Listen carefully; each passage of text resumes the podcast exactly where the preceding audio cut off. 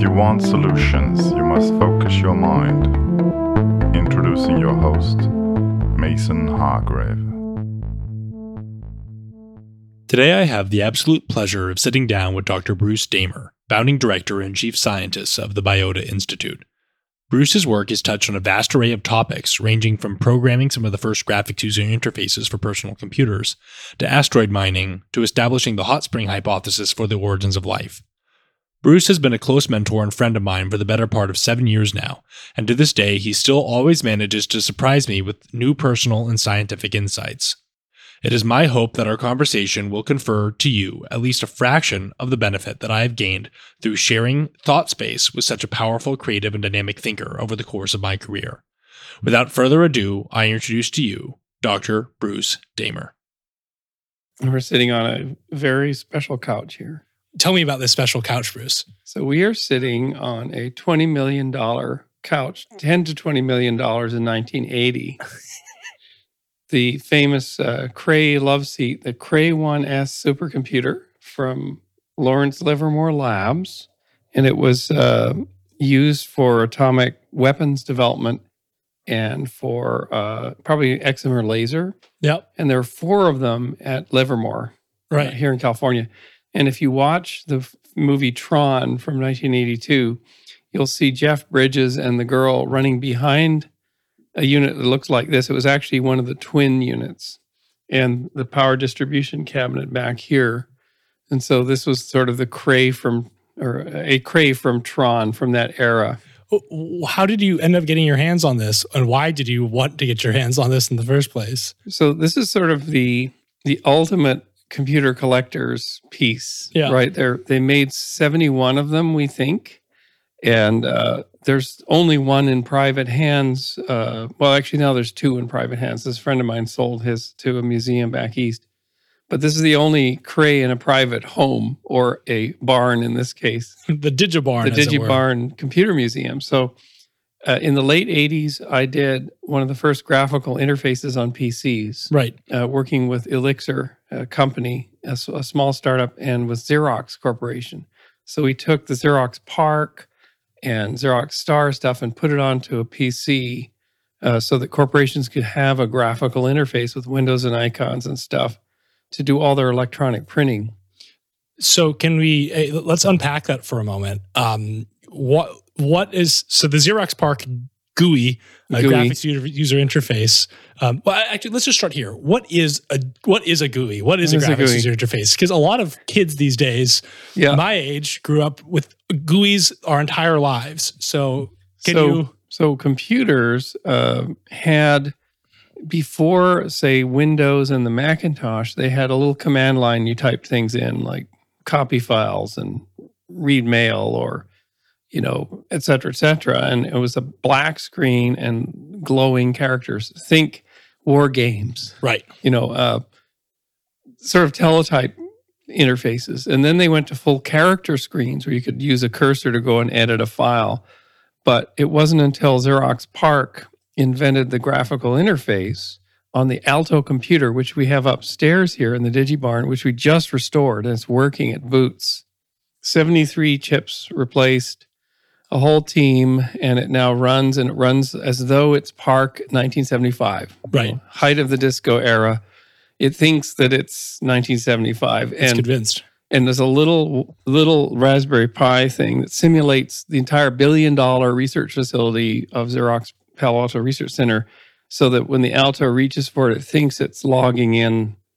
It it thinks it's Saturday Night Fever. It thinks it's so it runs the Trek game and the Bravo X word processor, which became Word later. Okay. So everything on the, the Alto became like Steve Jobs saw this Alto in 1979 when he visited PARC. Right. And they took all that IP and made the Lisa and the Macintosh Right. in 80, you know, 384. And because Xerox only commercialized it to large workstations. Not for home. Not Computers. really. No, no, no. They they they didn't grok home computers. Right. Yeah, and uh, isn't this contentious as in as in first first of all this so this is where steve jobs gets the idea to have to have graphics user Windows, interfaces pull down menus, folders, icons, exactly. which none of which existed before xerox PARC no, no. And and so he sees he gets a tour, right? Uh, if I understand this story, he gets a tour of the PARC. Yeah, Adele Goldberg, who was a researcher there, was ordered to show him the Alto with Smalltalk, a, a graph object oriented language, which Steve really, really jived with. Yeah. And uh, when they walked out of, because they were a small investor, Right. so when they when they walked out of PARC, he was like on fire, and it was time to make this machine. And Jeff Raskin had uh, actually started the project in 1979. Steve took it over in 1981. Were there legal issues surrounding this IP? As in, uh, was Xerox okay with the fact that Apple took this idea and ran with it? there there was no ability to uh, protect software in those days. Hmm. And so what happened was Daniel Kottke, who was the first employee at Apple, he worked in the garage. Uh, he had in his basement. This is back in the '90s. We discovered the original Macintosh business plan Yeah. in a stack of stuff, and it was written by an Apple employee who snuck into PARC and booted up an Alto and used the Bravo X word processor and the paint programs and everything to make the Apple business plan to describe the Macintosh that they were going to make. And he, this person, uh, she made pull down menus and everything to do the look and feel in the document. Mhm. And if that had come to light in the 80s, courts would have injuncted against Apple and, and said, you know, it's direct industrial theft. Yeah. But it wasn't until like the late 80s, early 90s that, you know, uh, Xerox pursued anything and the court said, well, you just, you didn't enforce your IP. It just walked out the door. You know, good luck. Right. So a trillion dollars of, of value. Not this is not only the graphical interface, it's the Ethernet, email, networking, all the applications, everything. So the the modern lifestyle we have today is based on this Alto machine upstairs, and this this guy is uh, different. Oh, there's a spider. He's got a little spider there. Yeah, I just uh so that spider is far more complex than this this cray, of course. this is a monster machine that does vector processing, right. and it it um, is made up of these individual boards for your your listeners and viewers. Which, if you pick that up and hold that, it's very Oh, heavy. whoa. I was not expecting the weight on the heft on this. So it's a copper plate, and the chips are mounted directly on the plate so that heat can be pulled out of them. And up and down these water driven channels to cool the machine. And this was Seymour Cray's genius. And Seymour Cray happened to be a Trekkie. That means a Star Trek fan. I mean, that's the old Star Trek. Yeah. So I got connected with William Shatner actually surrounding the time of the Spaceship One launch because Shatner was, was out at the launch and we hung around with him. Right. And he was making a documentary on how Star Trek changed the world, hmm the old Star Trek, because you had, you know, the communicator, like the cell phone that you flipped open. Uh, you had body scanners in the old Star Trek, and you had a talking computer that you talked to, like Siri, and you had personal computers throughout the enterprise. And so they made this documentary, and they shot here for four days, and they had me in my most Trekkie like fancy outfit in here, and then I beamed in to this machine because Seymour made this to look like a piece of Star Trek. It does, So- doesn't it? So you're sitting, it's like the warp core or the transporter unit. It looks just like it. It really does. And you're sitting on a Naugahyde bench, and Naugas are extinct now, so you can't get. You can't this. make a naga hide anymore. You can't make a Naugahyde anymore. So uh, this has been in the film, uh, the documentary called "How William Shatner Changed the World." It's on Mhm. History Channel. It's also on on the web. You can find this. And this was cooled by a weird material, if I remember correctly. It wasn't just it wasn't water. What was what was it? Uh, water. Uh, the, Just water. the cray around the corner is cooled by a um, a CFC uh, called uh, oh gosh, what was it called? It's um, heavier than water, four times the mass of water, and it's bubbled through the machine. The cray two. The, the Cray 2. This is just Yeah. the Cray. Yeah, This is the original Cray. The Cray 2 is around the corner. and it's cooled by Fluorinert, Mhm. um, which That's right. That's yeah, what it was. Yeah, Wild. wild. And so and so when how did you get I mean, how does one even get the opportunity to buy one of these? How did this end up in your hands? all in uh, intense demonic o- OCD type of focus. So in, in 2000, 2001, I was building the collection Right. And I just networked with everyone. And I mean, to the extent that Steve Wozniak himself donated you a piece. he donated a, a lot of documents here. And there's actually stuff donated by Apple's legal department, the founders of all these companies. Uh, it's pretty cool. And the, the LINC from Lincoln Labs MIT is Mhm. here and it's wor- it works. Yep. So that team restored it. The first personal computer in 1962, the year of my birth. Wild. Um, Wild. And is this is this still a collection that people can come see? It is by appointment, and it has to be kind of either a good sized group or somebody from history or somebody who really has a passion. Because I just I used to run summer tours and barbecues, but it's it's a lot of time. Totally. Yeah, So, um, well, maybe maybe someone, maybe some group of people, or sufficiently interested people, will reach out. yeah, Um, but we won't. Uh, I won't. It won't advertise too strongly on that. yeah. It's it's uh you can find all this stuff on the digibarn.com website as well. I see. There's tons and tons of resources. Very cool. Um, but getting back to your work, um, so you're working with Elixir on this graphics user interface. Mm-hmm. What, what, where were you, and how? Who was that team? Kind of, can you unpack that? It was a team of sort of renegade people in Southern California, like four or five of us, and How old were you at this time?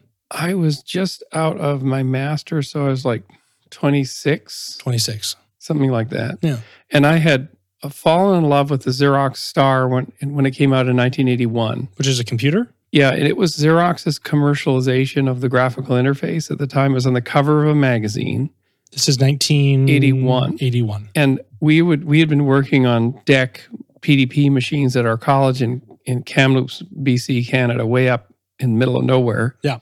And command line and a little bit of graphics. And then I saw this cover and I, oh my God, there's folders and icons and it, it's a it's a sandbox for the mind. You can Mhm. address individual pixels. You can do anything on the screen. And six or seven years later at Elixir, I was able to build that whole thing from scratch. So, how, how does that journey go when you're starting at a blank terminal Yeah.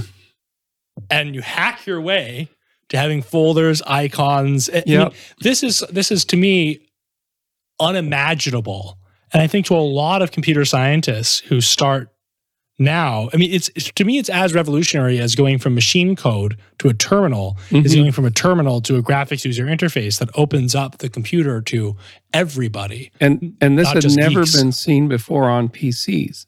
So Windows was super primitive in, in the late 80s. Nobody used it. It was like a shell interface. And it really, Windows exploded after 1990. So from 1987 to 90, I built this whole graphical look and feel, working with professional icon designers. There are very few of them in the world. And I had to figure out how to make a pull down menu, how to address a, a file system. There's no Stack Overflow for this at this point in time. No, no mm-hmm. tools whatsoever. So any image handling, any font display, any uh, hierarchical folders, editors, everything has you have to build yourself because you just you just have that blank white screen of pixels. And we had the gem interface to the terminal, but that was about it. And it could do little dialogues for us. But otherwise, I built everything from scratch. And pull down menus were tricky because you painted you painted them quickly and you had to save a piece of the screen underneath so you could clear it by snapping the image in a bitblit operation to clear them faster. That you couldn't just it had to be quick. Windows could paint. You could draw them out and and you had to do it pixel by pixel What was the difference there? I don't think I quite understand the subtlety. so if you're moving your your cursor along the pull down menus have to go pip pip pip pip pip really quickly Right, they have to open up fast. fast and Be responsive, or else it feels And really. There's only one way to do that on on a basically a 12 megahertz IBM PC with 640k RAM. Uh, you, you have to do these tricks of storing uh, image memory from the screen back into memory and then then banging it on back onto the screen. It was all this strange, strange things. So you don't have a to- cache miss and have all these. Yeah, you, you you can't just paint it back out Right. the paint. right. You you you steal the screen underneath the the pull down and you snap it back. And so you save a version of it stored in RAM so that it can it RAM. So wh- why do you have to store it in RAM? Maybe we can do a little bit of quick computer science lessons for for, for the listener at home. Oh, why, I- why store it in RAM? What even is RAM? Why are we using RAM, RAM instead of just why are we storing using it in the hard drive? because you've got a a 10 megabyte or 30 megabyte really slow hard drive underneath you hmm on a DOS machine, and it's slow. Right. So if you're going to store anything to it, you're people are going to wait forever. hmm and you've got so little memory to play with. I mean, you the application that ran the desktop interface was 300k. The entire environment was 300k, and then the applications would be loaded. And there's no multitasking. There's no debugger. There's no libraries of any sort. There's no internet. There's no one to reach out to ask for help. You just have to code it all from first principles, including what is text and how can you produce a font and the, the bitmaps for the characters. And you don't have any tools. You have no you have no windowing tool. You have no pull down tool. Nothing. So this seems overwhelming, right? It this it completely sounds overwhelming, um, but it's clearly a problem we're solving. So that's our first F in Mhm. our four Fs is finding a problem worth solving. Yeah. Clearly, getting to a GUI, uh, having a graphics user interface that allows people who aren't computer experts to use a computer Yeah. is an important task if we're going to make this technology extensible to all the rest of humanity. However, it's it's just such such a mind-bogglingly difficult task. How do you how did you frame that for yourself? And how did you get yourself to make it tractable? I mean, if I was to, Yeah. if you were to sit me down today and say, um, you know, you'll be executed if you can't produce a GUI in five years, I'd say, execute me now. I'm not going to be able to produce this GUI. Well, Maybe I, I- don't trust myself enough here. So I was like 24, 25 years old. right. Where just work 12 hours a day, six, seven days a week. And then uh, very disciplined about the containers, like the uh, information hiding. I was trained by a very brilliant computer scientist in how to make robust code because there was no protected memory. There were, you, the code could write over top of the OS easily. So super disciplined design up front, modular design. There's no uh, C++ was all done in C. There was no object oriented system. Right. So you just are. I built the graphics and font editor first to get my chops up. Built libraries, and then I built the graphical interface layer on top of those same libraries. Can you talk about libraries and why that was helpful? Like, why build these libraries? What's the, how did that help you bootstrap this thing up into existence? So for a year, I built all the libraries. My, my company was patient enough with me. We'll start here. What's a library? It's a set of subroutines, or now they would be services you would call in a network. Mhm. Uh, subroutines that said, draw a box, pull a character out of a font file and place it on the screen at this position, uh, track the mouse, or uh, uh, open a file and read the contents. They're little snippets of code that Yeah. you've written to do a function on, you know, to perform a task on the computer Mm-hmm. that can be strung together to perform more complicated tasks. Yeah, Because you're going to have to build, display a box a ton of times yeah, when you build when you build uh, uh, you know uh, windows that you're resizing and moving around the screen. So by having a function that just builds a box for you, displays a box on the screen, Mhm. now you can call that function, which is in the library. Each library consists of a bunch of functions. Tell me if Yeah. I'm getting this wrong. yeah, Um, you can call that function and then have it produce that result. Um, Yeah. For Yeah. you. So instead of having to rewrite that little string of code that says build a box every time Every you want to build a freaking box, And if you only have a few tens of kilobytes of available memory, you have to every single command in the program counts. Right, because Every- you don't have time to, you don't have space to lose. You on don't have space to lose. program. Each version of my software generally it was smaller. Right, So the code size got tighter and tighter and tighter as time went by. right, But it, it it's it's a massively complex in in in so in the Macintosh side, Andy Hertzfeld did the look and feel of the Mac OS. Mhm. So at that time, you know, I was probably one of five people in the world that were building from scratch graphical interfaces, Mhm. and there's been no one doing it since.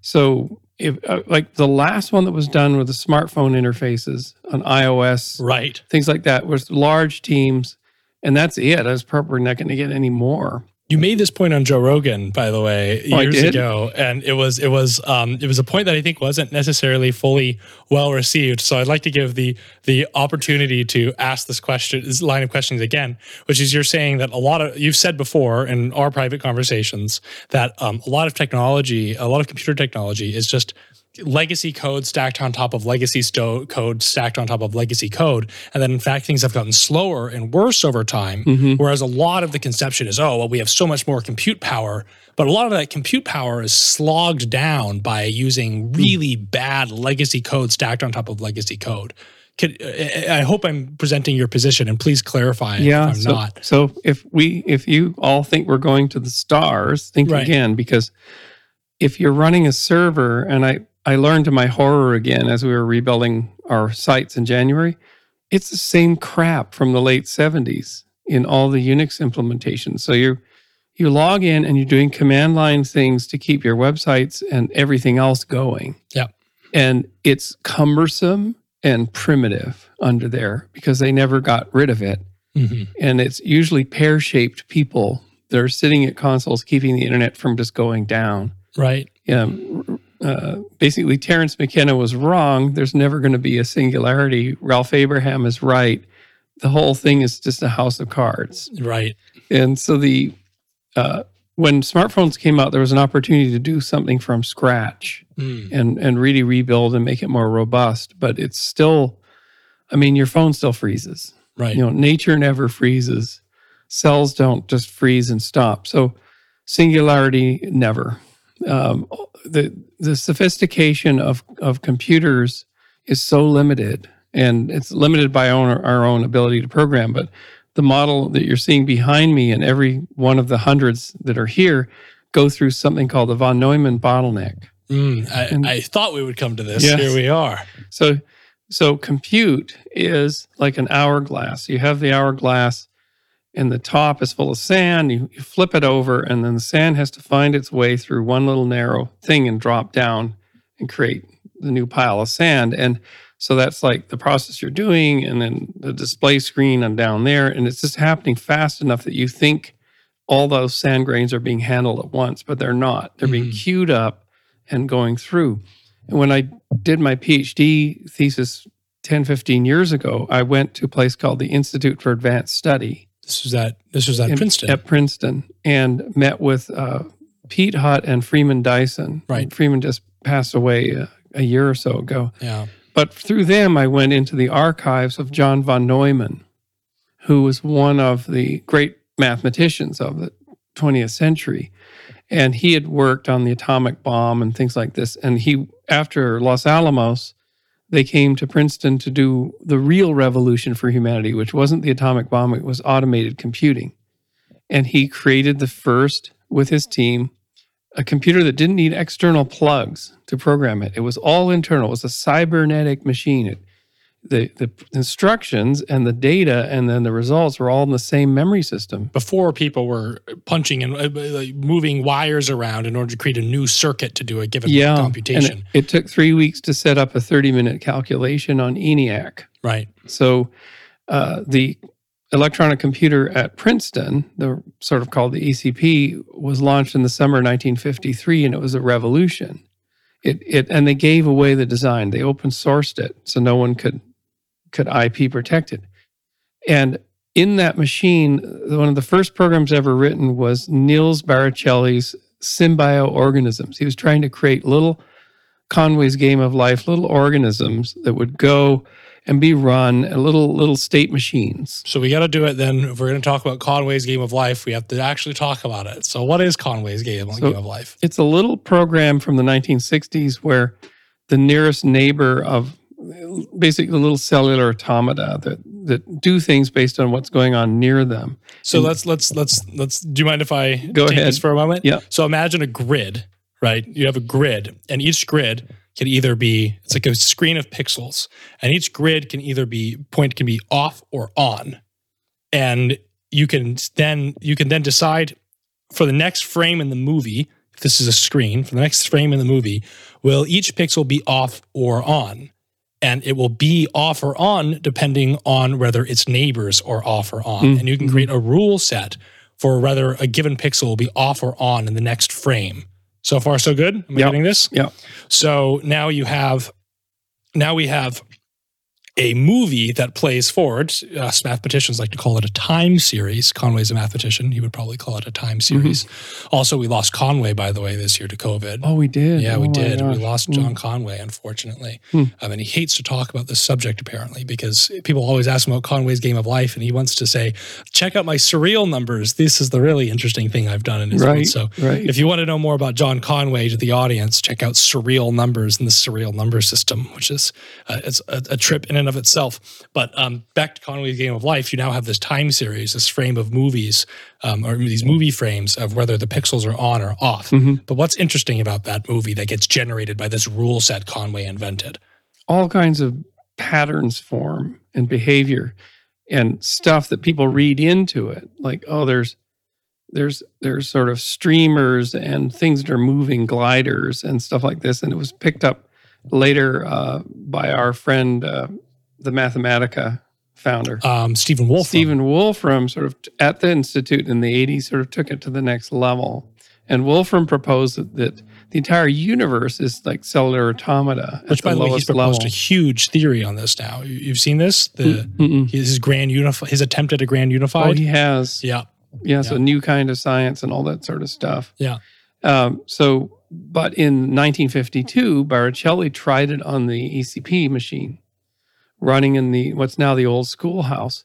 And I read through von Neumann's papers and I've read through his papers, and he talked about the difficulty of basically what became known as von Neumann's hourglass or von Neumann's uh, bottleneck. bottleneck that he had to break all of the scene of these simulated organisms up into frames and then he had to feed them through this one processor and if one organism sort of crept out of frame to the next frame he had to synchronize and do that next frame and the boundary problems it becomes a whole mess right.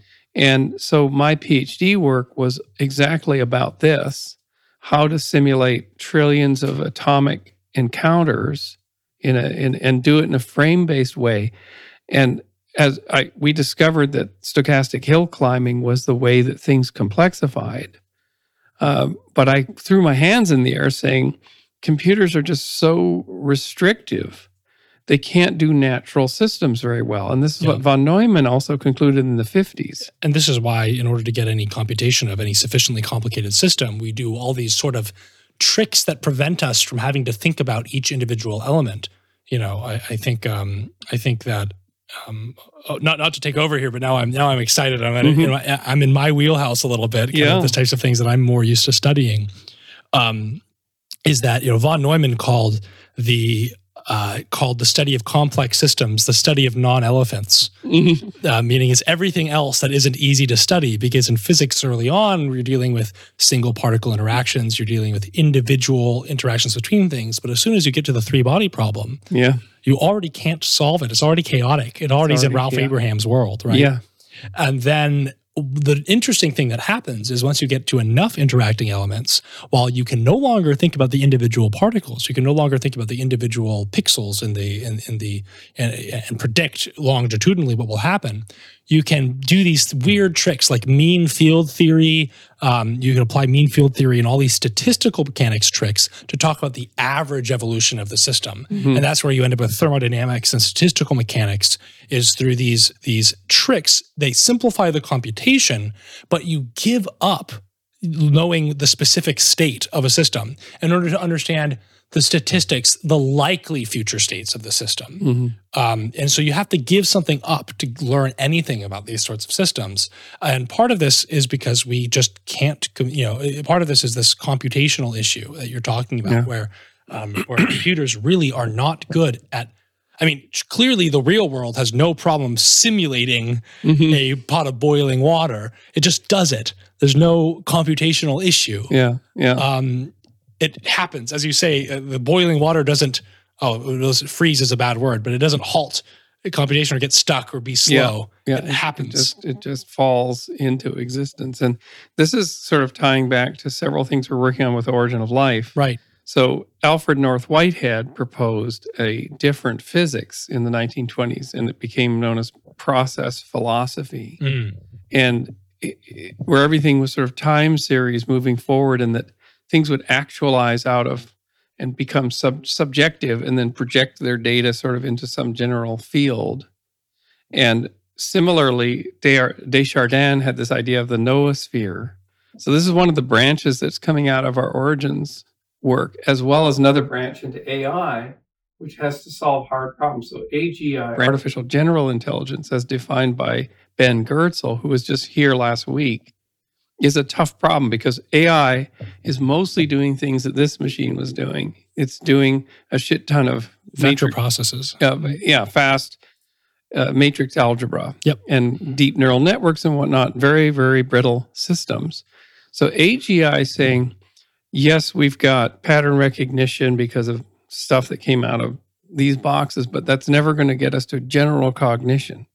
General cognition, you've got this multi, massively multivariate brain, huge amount of connection with the environment, whatever consciousness is, whatever the flows are, and it's more like a hypergraph. It's more like, you know, neurons are like graphs that either are weighted and they're they're sometimes cut, they sometimes amplify.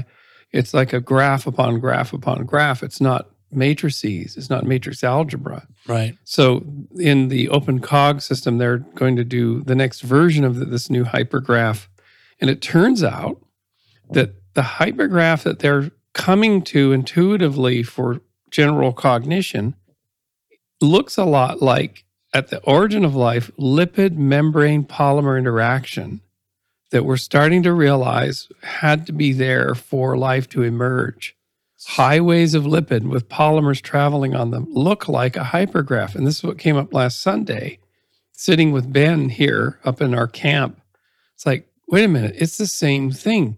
There's a general principle here that for anything to emerge, there has to be a deeply nested, deeply interconnected, stochastic uh, graph system that's flowing, not like Conway's game of life, but far more nuanced for intelligence, consciousness to emerge, and for life to emerge. It's, we're, I, I call it the progenitor model, that which is the workshop in which things can emerge, that has all these random moving parts, has all these encounters, all these tries, and that that's the, that's the soup that actually things emerge from. So um, let's step this back to, for a moment, the origins of life. Starting again. Stop. So, okay. I'd like to step this back there because you, you've hinted at it now, and maybe it's a good time to just kind of tell that story. Um, because you've been embroiled in what might amount to somewhat of a, you, some might call it a scientific controversy, Mhm. some might call it a paradigm shift, and uh, that is surrounding our what we believe are the origins of life. So, can you tell me the before you tell me about your side of the story? Mhm. It might be useful for us to do an intellectual Turing test, if you're familiar with the concept, whereby you emulate what a what maybe one of your opponents uh, in this field, Mm, mhm, uh, or at mhm. least not opponents, but um, those who disagree with you in the field, to put it lightly, Mhm. would say about how life emerged on this earth. Um, what what is the before the pre Bruce paradigm, Mm. um, the pre Damer Deamer hypothesis paradigm for uh, for the origins of life?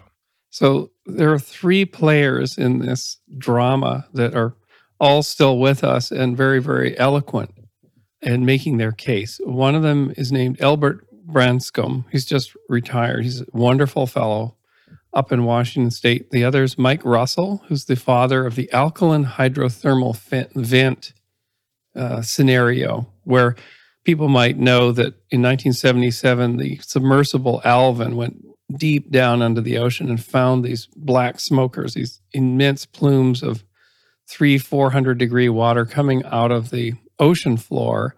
And but surrounding them was life, uh, tube worms, and obviously everything was feeding from chemicals because it was very dark down there. But it was uh, fishes and all kinds of things that were adapted for those ridge based uh, vents. They later found uh, white smokers, they call them, because they're they're off axis and they're a little alkaline and they're not as hot. And then, so Mike Russell and John Baross and a number of them proposed that, well, uh, you have this environment of rich uh, chemical redox sources. You have temperature gradients, pH gradients potentially, and it's forming these mineral towers. It's stuff is growing there, even if there wasn't life. It, these these towers, these chimneys are forming, and perhaps in the chimneys are little compartments that uh, could fill and concentrate with things, and that what Branscomb and Russell point out is we need a continuous supply of organic compounds to form the building blocks of life. Organic just meaning carbon um, Carbon- for those at home. So fixing CO2 into things that become, say, HCN or uh, methane or uh, be, the building blocks you'd need to to form amino acids, for Yeah. example, which are the, then the building blocks of proteins or nu- Oh, no, uh, for nucleotides, nucleotides, ribose, and things like this. which then get turned into proteins at the So what what they they would their their whole thing was we found a natural factory that has basically uh, energy supply and proton gradients and things like this. Streams of this stuff should be pouring on a continuous basis, becoming more complex, becoming encapsulated, getting together, and this is obviously the way life can start. And uh, so Nick Lane is a third player in this because his his world is energetics. Uh, he's he's a wonderful researcher at University College London, and he uh, in meetings that I had with him a couple of years ago in London, he said, I'm, "I've got a gradient. I'm trying to use it."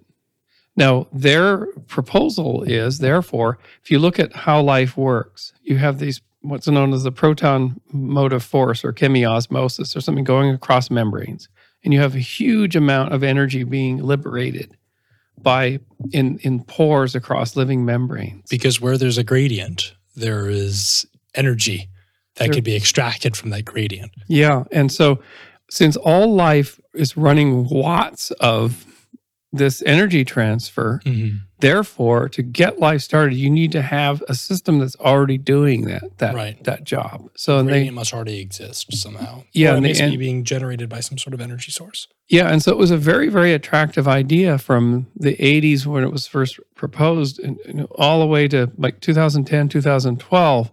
And then the cracks started appearing, uh, and various colleagues started publishing challenges to this. Because here's the fundamental challenge it's called the water paradox, so the water problem. Right. Uh, enunciated by Steve Benner and saying, wait a minute, we're chemists you know, most of the proposers of the alkaline hydrothermal vents were most, mostly geochemists uh, who love water, water rock interaction. They just live for that. But the chemists were like, uh, what happens to the reagents? You've got reagents and they're in an aqueous solution, and that creates a rundown to equilibrium. If we had if we had those reagents in any vessel vessel in the lab and we're heating them, we're getting the things to happen, after the experiment, they're breaking down, they're running down. I mean, where do you go from there? There's nowhere to go from there. Can you talk about equili- the equilibrium and the rest of this? Like, can you talk about just what is a chemical equilibrium What just is- for a moment? You put a bunch of reagents in a pot with some water, and then it re- eventually reaches this equilibrium. What what is that? What's So- that all about? So, for example, you drop uh, a little uh, cube of salt you know, or sugar into solution, and suddenly all that energy is pulling apart this st- crystalline structure of the salt. And everything then becomes salty water to the taste. And that will stay that way forever. Right. and the, that salt cube will never reform unless there's some mechanism which in this case is obvious is dry down the solution. Water leaves and it pulls together the crystal again that Yeah. creates creates that force. But if you're in salty seawater in the bottom of the ocean anything that forms is going to come apart. Right. and your body the trick that life learned how to do was we're, we're full of water. We're bags of water and stuff is breaking all the time because we're in this semi kind of semi salty solution called our bodies. And but we have enzymes to to fake, fix the breaks and to manage the hydrolysis to manage all that attack from water molecules. And So water's breaking everything down, but we're always rebuilding we're always as re- the water's breaking down. In fact, we're we are able to some beat that water breakdown. we're able to beat the water paradox because of active energy-driven en- enzymes. Because you need energy to stay away from equilibrium, right? You need Because energy to stay away from equilibrium. you you don't input energy, you drive to equilibrium. You input energy, you can now you can now drive to something else. Uh, you can- unless the energy is the water, which is breaking you down, but it has to be directed energy turned into work. which as a i guess as a i think a useful physical just so people have a physical system in mind if you take a pendulum and you knock it it'll go back and forth for a while until the air resistance slowly brings it to its equilibrium position of being still stationary and pointed down um, but if you are to keep driving it like a spring, Mhm. um, you have something like a spring that holds energy, or um, you know, the classic grandfather clock, it's a weight that you put up that's slowly pulling down. Um, you're able to drive that system Mm. um, into uh, and keep the clock ticking, keep the pendulum going.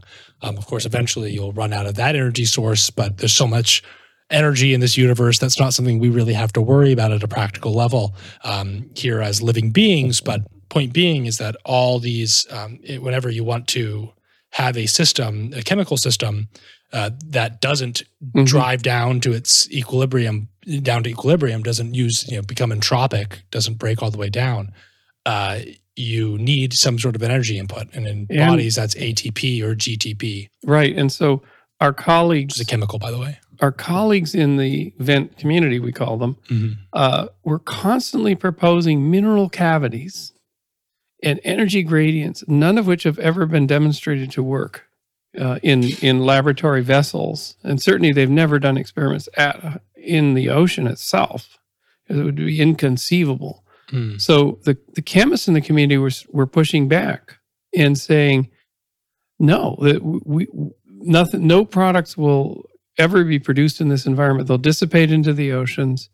The rock pores that are being proposed in these, you know, kind of notional drawings in the articles do not. They're a thousand times thicker than the pore of than the membrane membranous uh, boundaries of cells. Mm. So you're not going to get you're not going to get that uh, proton motive force working there, and a lot of it's just hand So, waving. so your energy goes away. So if you don't have this gradient, then your energy. Yeah, and you can't. And then products that are produced, it's inconceivable that you could get to polymers, to long polymers, which you need to get to. And in presentations that I gave in London with Nick Lane's group, and I, I, I finally hit me because a student asked, "Why are polymers important in the origin of life?" And I realized they don't understand biology.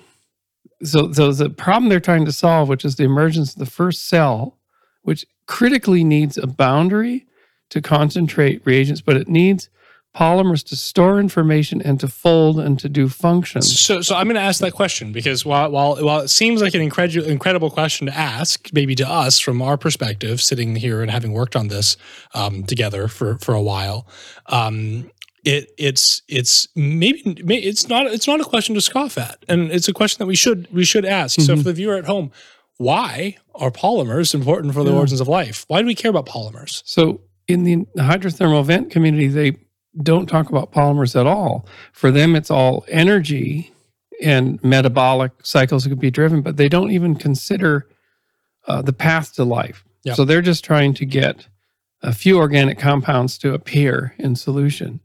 And I, I realized at that time they're not even working on the origin of life. They're working on The origin. prebiotic chemistry in the most early stages that it can come, which is the fixing of carbon, but they do not consider at all the path to the living cell. right. They're more looking at ge- It's more of a geochemistry. It's a geochemistry experiment. And in fact, uh, in Mike Russell's new article, where he, in a sense, it's a requiem for his life's work. He's, I think he's sort of saying, okay, uh, we're being, he's being criticized so much, or uh, hydrothermal vents. He wrote this article, this massive article critiquing all the critiquers. Right. And it, it really signified the, the shift, the paradigm shift. And he, um, uh, for the first time, writes about uh, a lot of things that, like polymerization being important. And he kind of admits it, really, that uh, anyway, that's that's a subject for more detail. So, so, so we have this camp. We have this. Um, uh, uh, let me summarize here. So we have this camp of people who believe the ocean origins hypothesis, the alkaline thermal vent hypothesis, which you'll hear on most pop science media that you Mhm. read Mhm. or listen to. It'll say life began in the oceans. It happened in these hydrothermal vents deep in the sea, where there's a bunch of organics coming up, and there's heat, and there's gradients and energy, and that's where life began. This is, I think, the con- this is kind of the standard Mhm. acceptable theory. If you were to say this at any biology conference, everyone would nod their heads in agreement, not think you're too, not think you're too interesting. And they would say, yes, you hold the scientific standard opinion on this, Mhm. and that would be all well and good. But of course, interesting science doesn't happen by constantly holding the standard scientific opinion. Um, you can't advance by always believing the same thing you did last week. Um, that's the, the, that would be the antithesis of scientific advancement. Um, and so, um, but not not every new idea is a good idea either.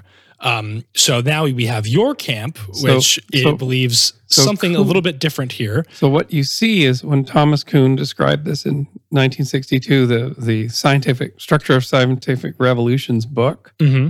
he talked about the, what'll happen in science is you have a building crisis within a dominant paradigm, Yeah. and the crises that are unaddressed they pile up to the point where it breaks the paradigm and then it shifts.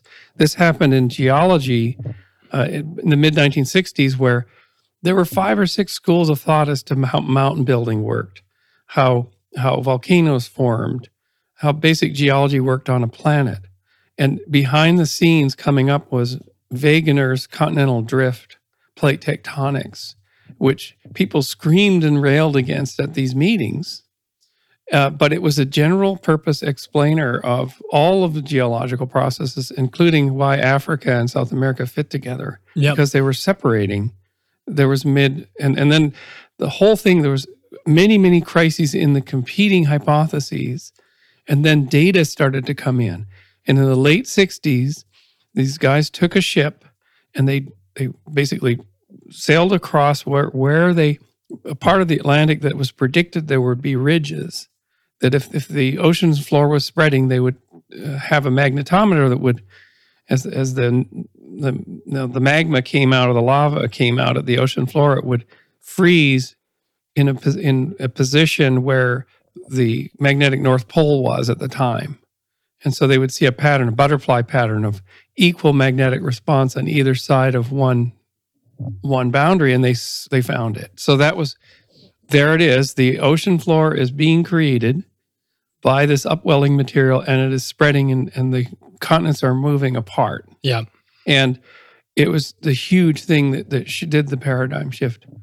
And in our field, it happened relatively rapidly as well.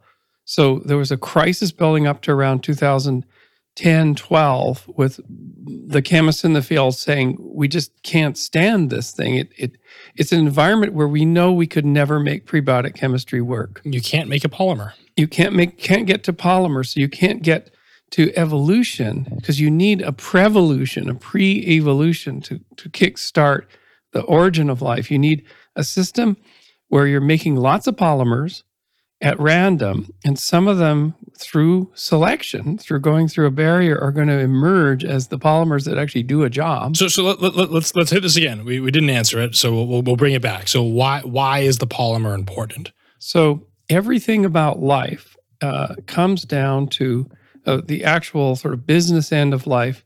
Everyone knows about RNA and DNA, Mm-hmm.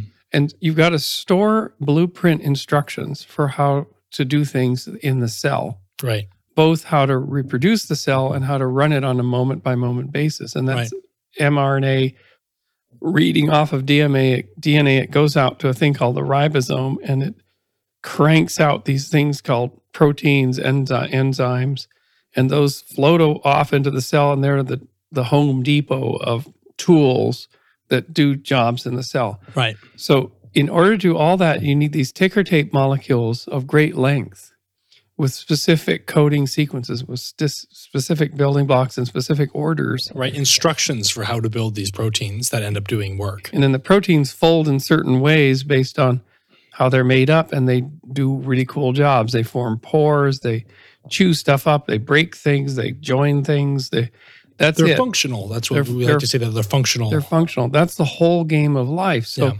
to get to those things working together, you need to make a lot of polymers, Mhm. keep them around, and then subject them to a kind of not really a Conway's game of life, but a, a, another sort of a game called combinatorial selection, where you say, "Here, here's a whole bunch of polymers. They're random. We don't know if any of them are going to do a job, but we can put them through a filter that will select the ones that do the job." Which is natural selection. which is uh, in in this case uh, combinatorial selection because in the beginning you don't even have a template you don't have information to make copies you just Mhm. have a shit ton of random things Right. Combinatorial. So that's- This is a very good distinction, actually. yeah and so Um, combinatorial selection has to be set up in order to get to those first functional polymers because it's a long way between the flimsy random sequence of the first polymers and a cell that's able to crunch itself apart to grow and replicate things and repair things and then divide it's it's a chasm of evolution that gradually boots up life service by service app by app So this might be a good time to hit the RNA world hypothesis and just state what the RNA world hypothesis is and why it matters. So in 1982, Thomas Cech uh, discovered a thing called a ribozyme, which is a bunch of RNA, which isn't DNA and it's not proteins, but an RNA that can both code information about its own sequence and do a job. And these these ribozymes became he he won the Nobel Prize for this. But these ribozymes, people then realized Gilbert in his article a few years later proposed that hey, we have one polymer that can do the job of both information storage and functions. And so perhaps that was the necessary Swiss army knife with all the tools necessary all packed into one molecular type structure that could have booted up everything around it. Right. and and so that's was a, a predominant hypothesis. And then 1993 uh, bartel and Szostak at harvard they made random sequence 300 base pairs long of rna and they put them through a column with sticky beads and after i think it was a few weeks of running this back and forth flushing through uh, they found a, a set of RNA that could do a job, could actually ligate, could actually stick one thing to another, because they thought they felt that the sticky beads would select the ones that were good at sticking and then breaking off, uh, just through combinatorial selection. Because Yeah. anything that didn't stick then broke off got stuck permanently. It got it was able to stick to other things more effectively. So it was like playing a game. so were they were they selecting the ones that are on the sticky beads or the ones that got through the sticky beads? The ones that, that were on the sticky beads. Uh, so I see. So they became stickier and then they became able to stick to other RNA and created elongated RNA, so called ligation. So uh, let me see if I understand the experiment. You start with a bunch of RNA polymer, randomly generated RNA polymers. You run them through this set of sticky beads. You take your sticky beads and you keep all the RNA Yeah. that You select. That- so that- they're they've that- selected. So those did- go back did that- feed in. do they get regenerated? You you you sequence those and then generate them again. I think they did. Yeah, I think So they did a so- kind of PCR on So you them. put put you sequence them. You figure out what what worked, and then you run it through again, and you do it over and over and over until you end up choosing an the efficient, RNA an efficient, R- yeah, the, an efficient ligator.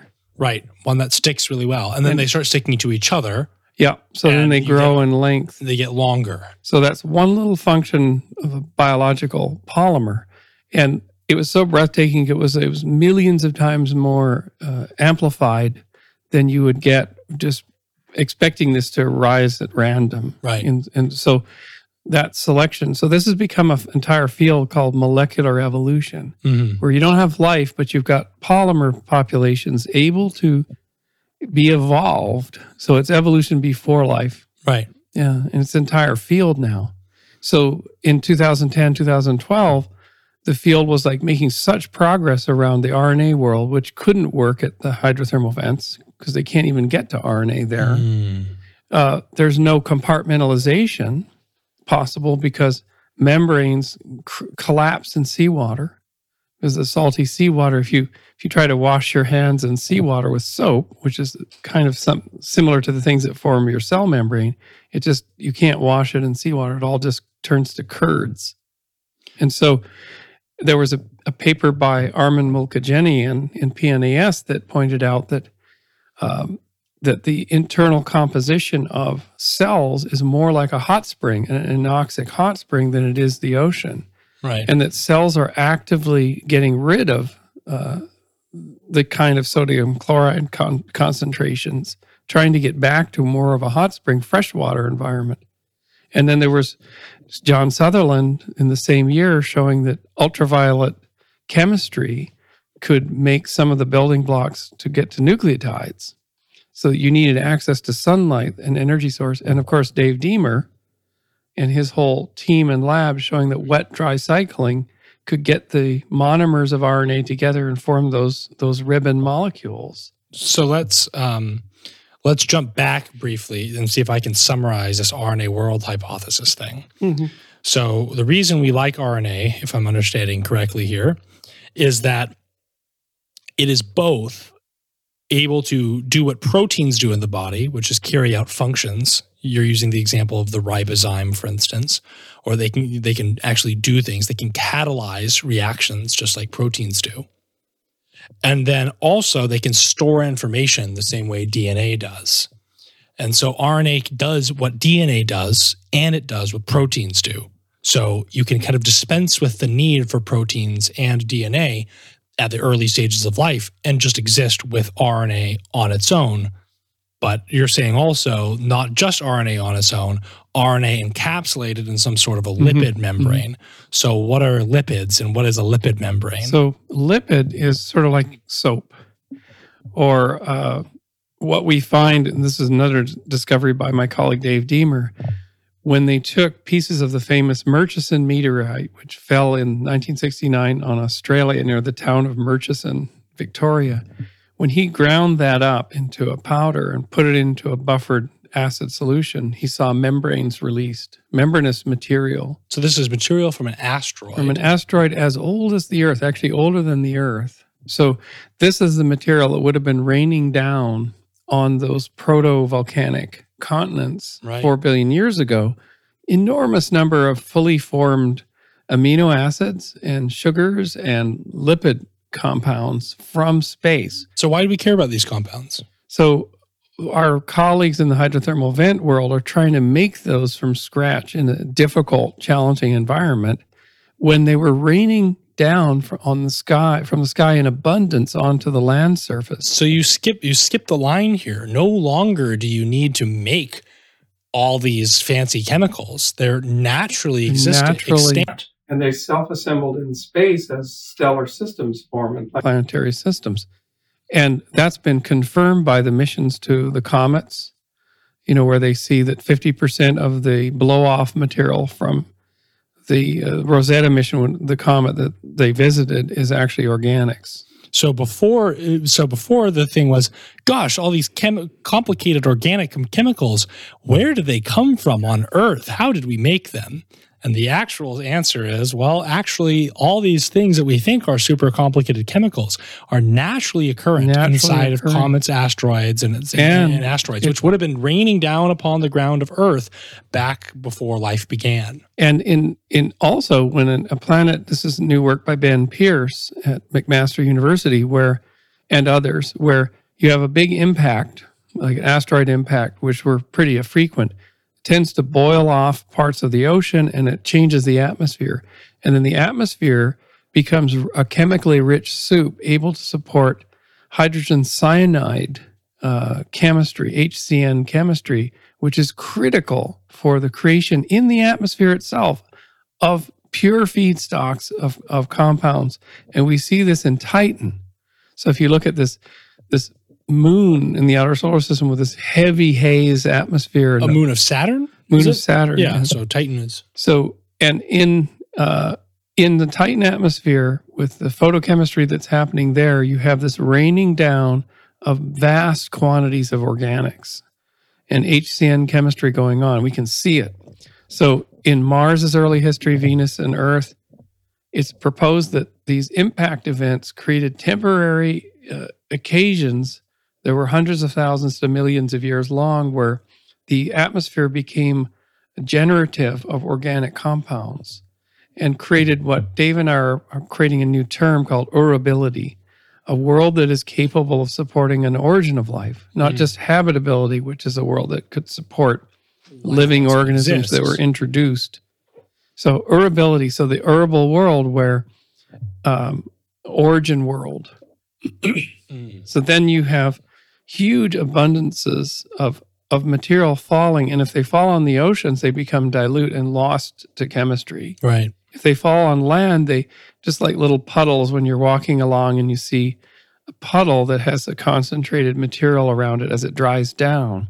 That's the key. That's the spot where the lipids get together with the building blocks of polymers and can form the little compartments we call protocells in these small, warm little ponds, which Darwin himself wrote about. Charles Darwin in 1871 that he thought that life began in a small, in a warm little pond somewhere.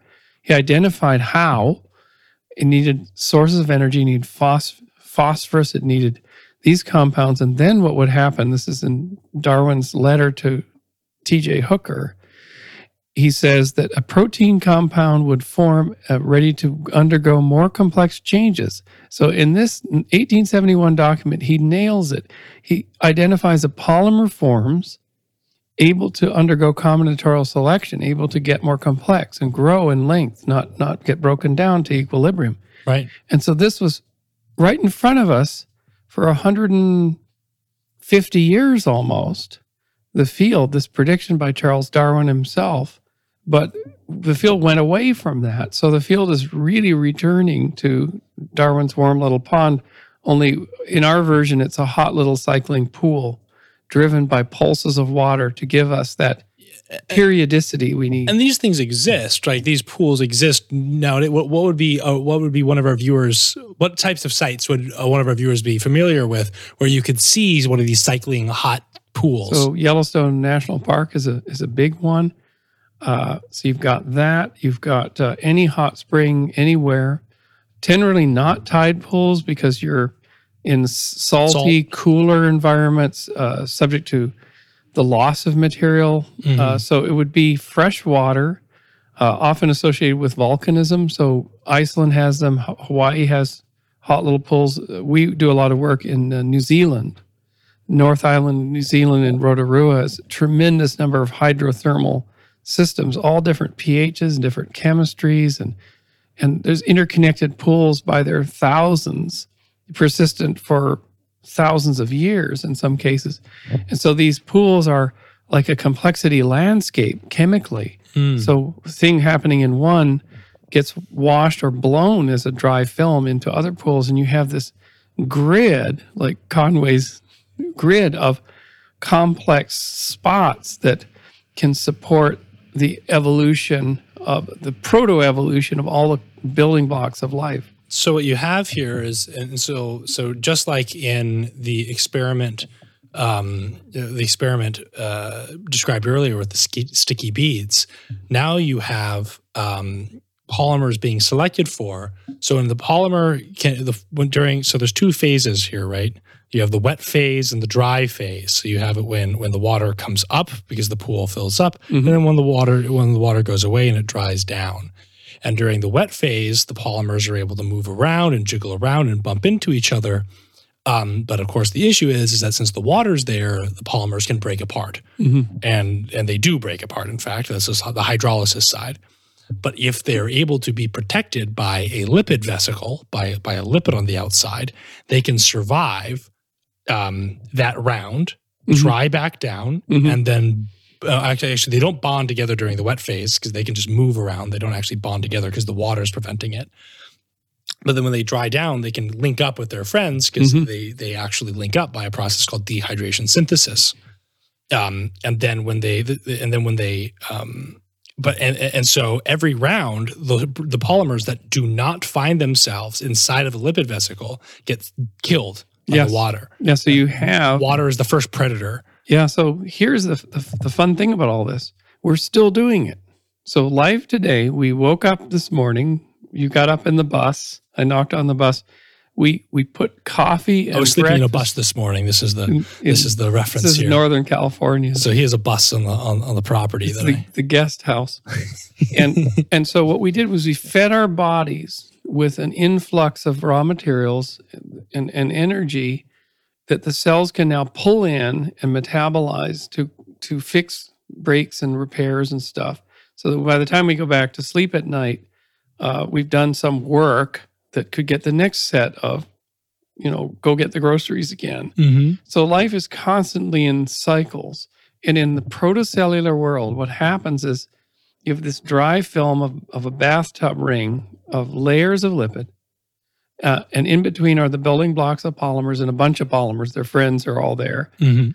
You know, either a dewdrop hits it or a flush of hot spring water, which helps with the chemistry, gets in there. It buds off trillions of compartments, some of which have polymers in them. Yep. And the job that those compartments have and those polymers have is to stay stable, stay together. So the polymers attach to the membranes and they make a kind of stable thing. And so they're doing their, they're having their day. But to be clear, the good polymers stabilize it. The good polymers. The stabilize. polymers that fail to stabilize die. Yeah, because what'll happen is the, the the thing just falls apart. Right. Sometimes these these uh, they fall apart, and and then the the polymers that didn't do anything are just like breaking up, and they're flushed out. Right. And so then the, the population that returns stabilize their vesicles by Mhm. definition. So they're doing the handprint of life is there already. Stabilize the compartment you're in, get to get to elongate or reproduce yourself, and then go for another round and you get to be around. So And h- how do you reproduce yourself?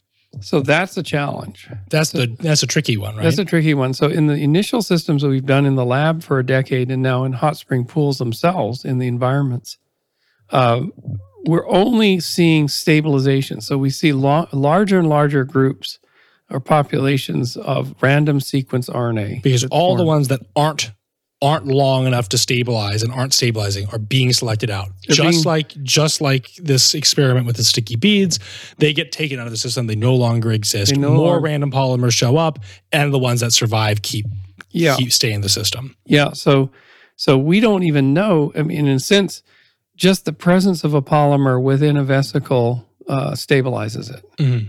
And 10 times longer than having just empty vesicles. Mhm. So it's like a naturally self assembling system that self assembles both the polymers and the compartments, and the properties are, are, are emergent from that. And what we think is going to be next is more structural stability. So, what if the foot of one of those polymers attached to the membrane creates a little squirty transient pore, which allows things in and out a little easier? Mhm. Because if you have a pin stuck in a pin cushion, you create a little gap in the fabric. And that itself is a prototypical biological function, but it also helps stabilize things. Right. Because when you're drying down, you get higher concentrations of things and they will tend to blow up those little bubbles. Mhm. You got to let them out. You got to let stuff out. Right. It's called osmotic stress. So those first few steps toward more stable protocells will lead to a system where uh, polymers uh, are selected that do the ribozyme thing. There's a little section that allows templating that allows the replication of that one polymer into another copy of itself. Right. And once you get the first replicator, now you have populations of specific species of polymer in the system, and you could actually stop your cycling at the 20,000th cycle because you're noticing there's a lot more protocellular material there and you know pipette some of that stuff out put it in a nanopore sequencer and then bingo you've you've got a species of of polymer that is doing a job The argument is that if it can happen randomly, then given enough time, it will happen. And then you'll end up with a replicator that is also stable. yes And once you have a replicator that's stable, you're done. You're- life. you're well you're Is that you- right? Am I? you you have Tell me where I you've get this from. demonstrated a core capability Mhm. so life is a long way it, li- the origin of life is a continuum that may have had trillions of starts and failures and distribution of material back and forth. Hey, look at the guys are here. The dogs are here. The dogs are speaking of life and replication. Re, re, I guess re-summarizing here. Now you have um, now you have a replicator uh, potentially. You have a stabilizer, and once that system can uh, produce this thing called an autocatalytic set, you end up uh, kind of propagating forward through time. Mm-hmm. I might be being too complicated here. Can you talk to me briefly about what an autocatalytic set is? So that would be when A produces B, which produces C, which produces more of A. Yeah, that's, that's a good. That's an example of that. Stuart Kauffman's work, for example. And what we think is uh, we should be able to actually introduce little protoenzymes into these cycling protocell systems and, and witness the emergence of these sets. Right. So we can jump the queue again. So we don't have to wait for the random sequences to sort of learn how to do it. We can just introduce like a 50 mer here and a 100 mer here and in substrates and see if they impact protocell stability, which is another field that's actually happening. A lot of researchers are doing this. Jack Szostak at Harvard and and and then see the growth of our population, the, the emergence of the progenote that Carl Woese described years ago. And we can do it with synthetic biology and watch it. And we can make the argument that those introduced uh, sequences were likely in the combinatorial landscape of trillions of random sequences. They are likely to have been plausibly emergent. And you can do that with a pretty pretty reasonable back of the envelope calculation mm-hmm. and say, look, there's enough enough tide pools with enough little pockets. Not tide pools. Not tide pools. Sorry, yeah. sorry, hydrothermal pools um, with enough uh, little pockets that generating enough polymer material that you should end up with one of these autocatalytic sets emerging. Mm-hmm. And once one of these autocatalytic, if you can show that there exists an autocatalytic set, you can figure out if it's an existence proof. And and then if an autocatalytic set that's very inefficient, it's rickety, yeah. emerges over here. And then another one that's slightly more efficient that does a different product over here, they can get together because materials wash from one pool to another, or the dried film version of that, which is a preservative, mm-hmm. spreads genetic or molecular innovations across a landscape in a stabilized form in dried film flakes, right. which stromatolites you know that microbial communities still use that as a distribution mechanism today. so this is this is your geological evidence for this being reasonable. Can you talk about stromatolites briefly? So stromatolites are fingerprints in the rock. They're like ripples. They can be conical domical you know uh, domes. They can have different morphologies and they're layers of microbial mat community up to three and a half billion years old. They, they find them in australia south africa that were laying down in, in uh, sand grains. They were, they were sequestering sediments, gluing them together, and then growing on top. So if they were being overwashed by sediments, they would grow up through them and create a spongy photosynthetic layer. So they tend to grow these large structures. And stromatolites are evidence for all environments we see on the earth as far back as we can look aqueous environments marine shores lake shores and hot springs have been found and what we see as far back as we look is communal complexes of microbes. So, what we think the origin of the stromatolite or the microbial community was an earlier form of community, not individuals in competition. Right. Because to be in competition, you have to have complex tools to right. compete. They, it was deeply collaborative, known in the field as microbial consortia.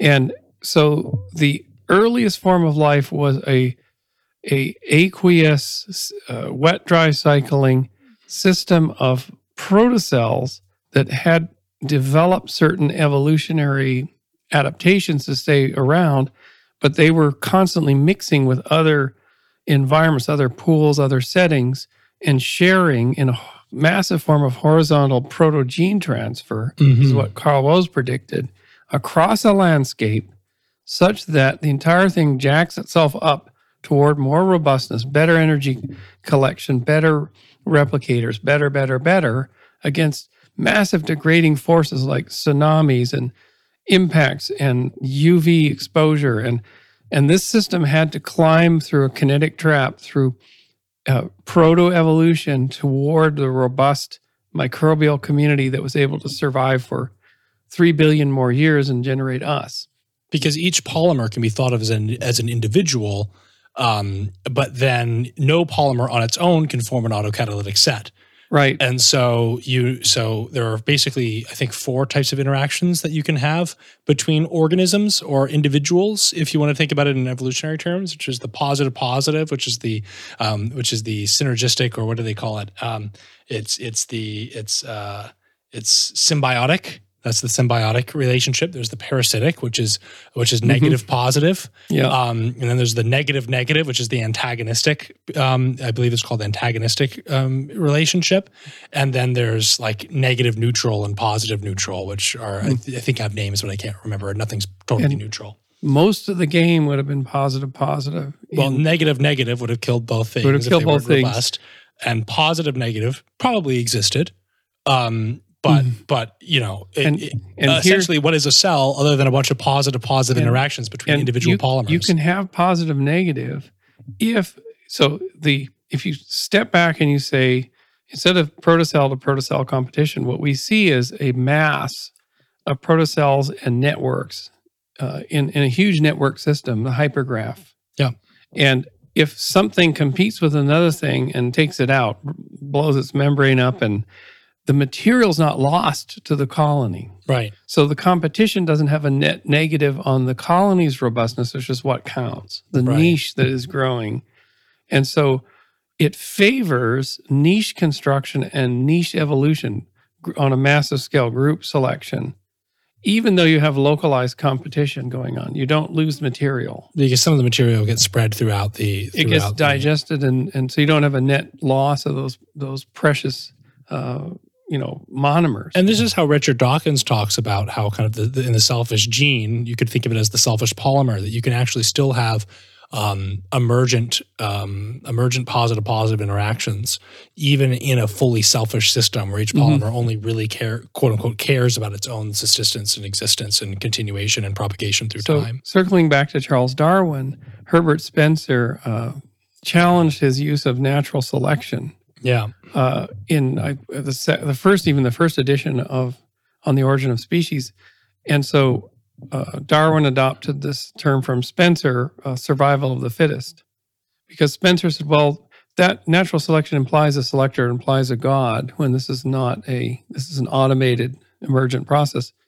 So survival of the fittest was adopted later on. That went into sort of social Darwinism. It went into economics. Uh, you know, red in tooth and claw. And it was the, inter- the interpretation by Victorians of the, the Serengeti plain of winner take all kinds of things. But what they didn't really uh, appreciate was that on this underneath the Serengeti plain was a progenote, was the massive microbial colony that grew up into forests and trees and grasslands, which was deeply synergistic and collaborative, mm-hmm. supporting the grazers above that had you know hunters that were hunting the grazers as a parasitic kind of a thing, animals, mm-hmm. and they couldn't interpret bio, uh, biology and the human future and civilization in solely those terms.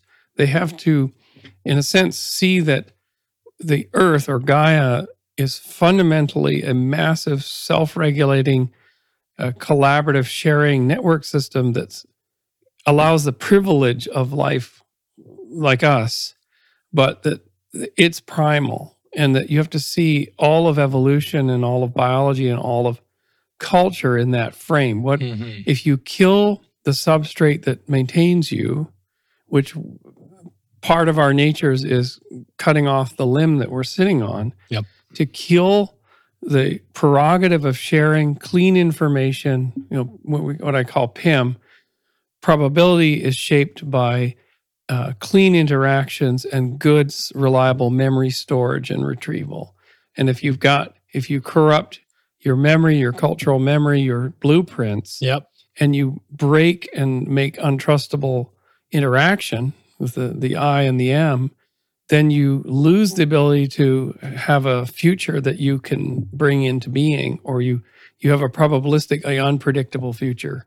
Right. and you can crash your civilization. So this is like what we're right up against now with And this is your craziness. frame. Uh, this is one of your main frames. So their second F here is like this is this is a frame that you use quite a bit. Is this PIM? Yeah, and it, it- I realized one night, uh, just visioning into it, that the protocell and the collection of protocells represent.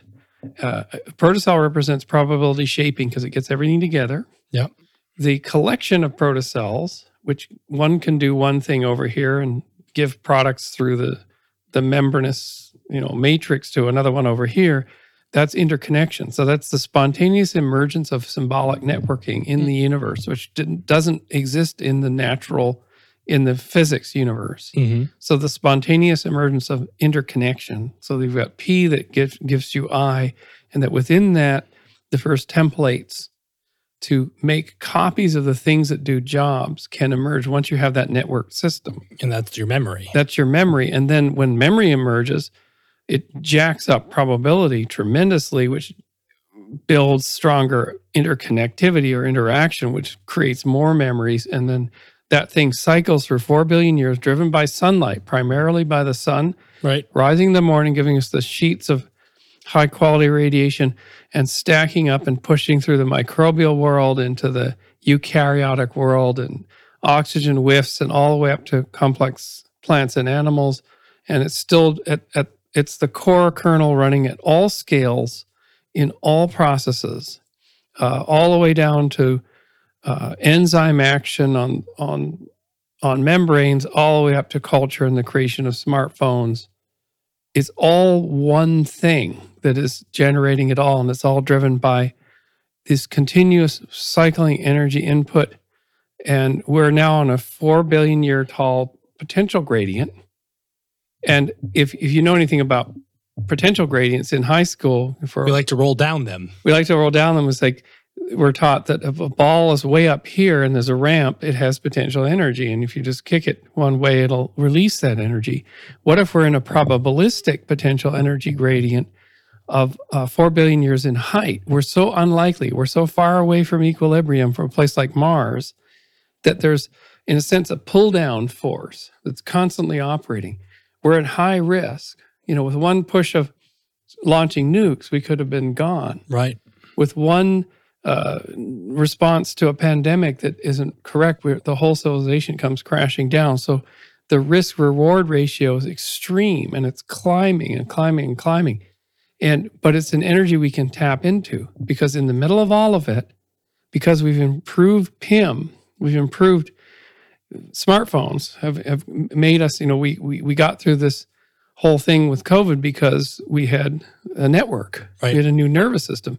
And we had M, strong M. We could do our science and we could read and write databases and communicate. So we can survive against the onslaught of the next pandemic and the next one, the next one. And we have probabilistic power to survive as a species and burst through potentially spreading life beyond our Earth because of this. It's all PIM again. And it and we can take advantage of all of that. Even as our world degrades, uh, we can punch through and we'll do the the fundamental prerogative of life is to make copies of itself to lower its risk and we'll make a new earth. And that would be our job uh, from uh, to honor the hard work done by protocells and planet formation and the stacking of these Im- immense numbers of organisms is to give life a path into the cosmos. And in our next conversation, well, I, which I hope to have maybe in six months or a year from now when I come back, um, we should talk about your vision for how you could make that happen because we've talked about that before. and we'll see the tiny bubbles again only bigger same same principle happy to do that mason Looking forward to it. All right. Thank you, Bruce. thank you yeah